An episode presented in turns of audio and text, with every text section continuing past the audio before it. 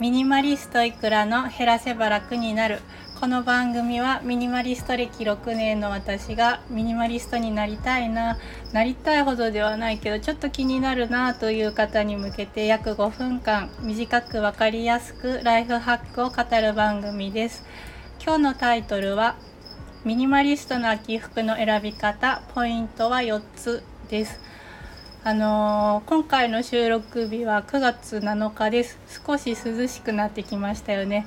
なのでミニマリスト目線の秋服の選び方についてお話ししたいと思います。こんな人の役に立つと思います。クローゼットパンパンだなとか、この中から秋服選ぶの大変だなとか、あとはミニマリストって秋服どんな風に選ぶんだろうな、選び方とか組み合わせとかちょっと知りたいな、こんな感じの方に役に立ったら嬉しいです。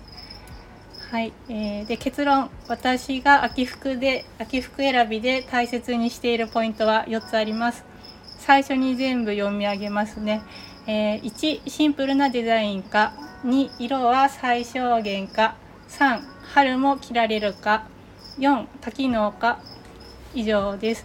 で1と2、つまりシンプルなデザインで色も少なめかっていう、このポイントは一年中気をつけてるポイントです。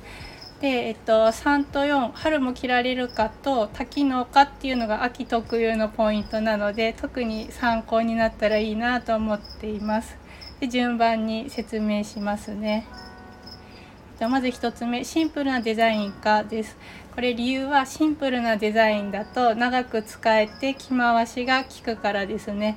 シンプルなデザインっていうのは一言で言うと無印っぽいイメージですね。毎日着ててもあまり記憶に残らないもの、丈ですとかフィット感ですとか、あとは襟の形とか、あとはロゴとか、次の年に突然古く見えないもののイメージがシンプルなデザインです。で実際私もう基本シンプルな服ばかりなので飽きずに2年とか3年ヘビロテしています。でポイント2つ目、色は最小限化です。こちらも一年中気をつけているポイントです。で理由は使う色は少なくした方がどんな服を合わせてもちぐはぐ感が出にくいからです。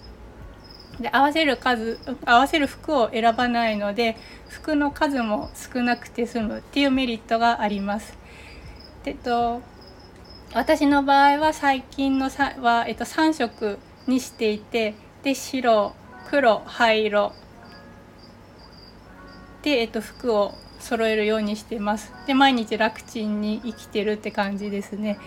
で色を最小限にするのがおすすめですよっていう話は詳しくブログの記事で書いてます。過去のブログの記事ですね。で概要欄に貼っておくのでよかったら後で覗いてみてください。でポイント3つ目です。春も着られるか。でこちら理由は日本で極端な話、春と秋がほぼ1ヶ月ずつしかないですよね。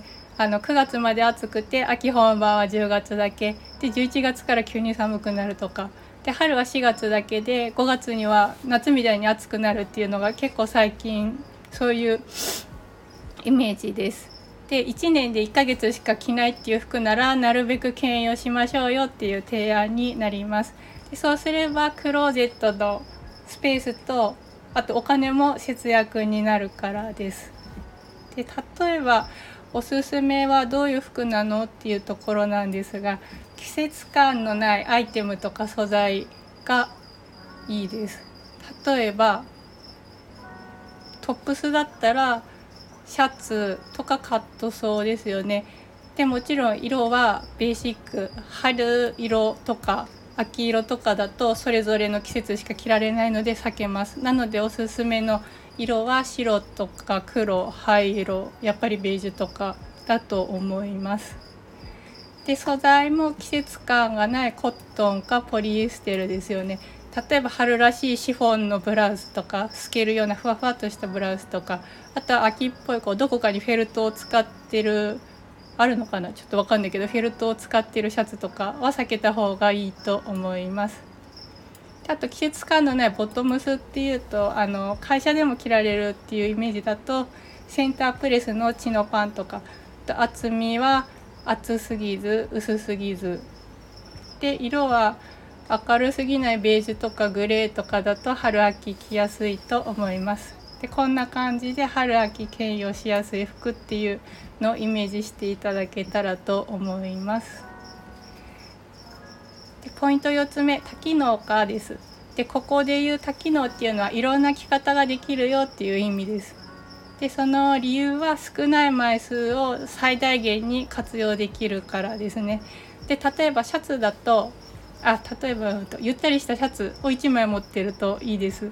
で理由は、秋の始まりだったらまだ暑いので、T シャツの上に羽織ったりできますよねっていうところと、あと秋の終わりとか冬の入り口だったら、シャツを着てその上にニットとかカーディガンを重ねるっていう、これで2通り着方ができますねっていう話です。あともちろん1枚で着てもいいですね。でアウターでしたら、防風性のあるもの、それだったらウィンドブレーカーにもなります。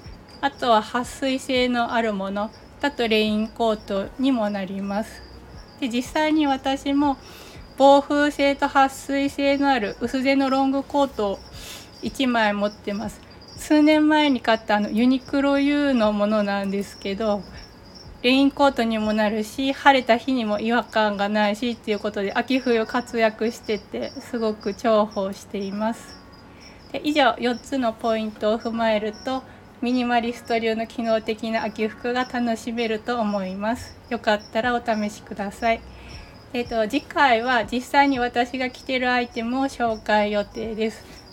トップス4着、ボトムス3着で秋は回しています。楽しみにしていてください。では最後まで聞いていただきありがとうございます。もし今回のお話を文字でも読みたいっていう方、ブログの記事もあります。今ですね、ミニマリストの秋服でキーワード検索すると1位になってます。よかったら後で覗いてみてください。この回の説明欄にリンクを貼ります。では今日はタイトルはミニマリストの秋服の選び方ポイント4つでお話ししました。よかったら試してください。最後にお知らせ2つです。この番組はスタンド FM をメインに主要なポッドキャストアプリでも配信しています。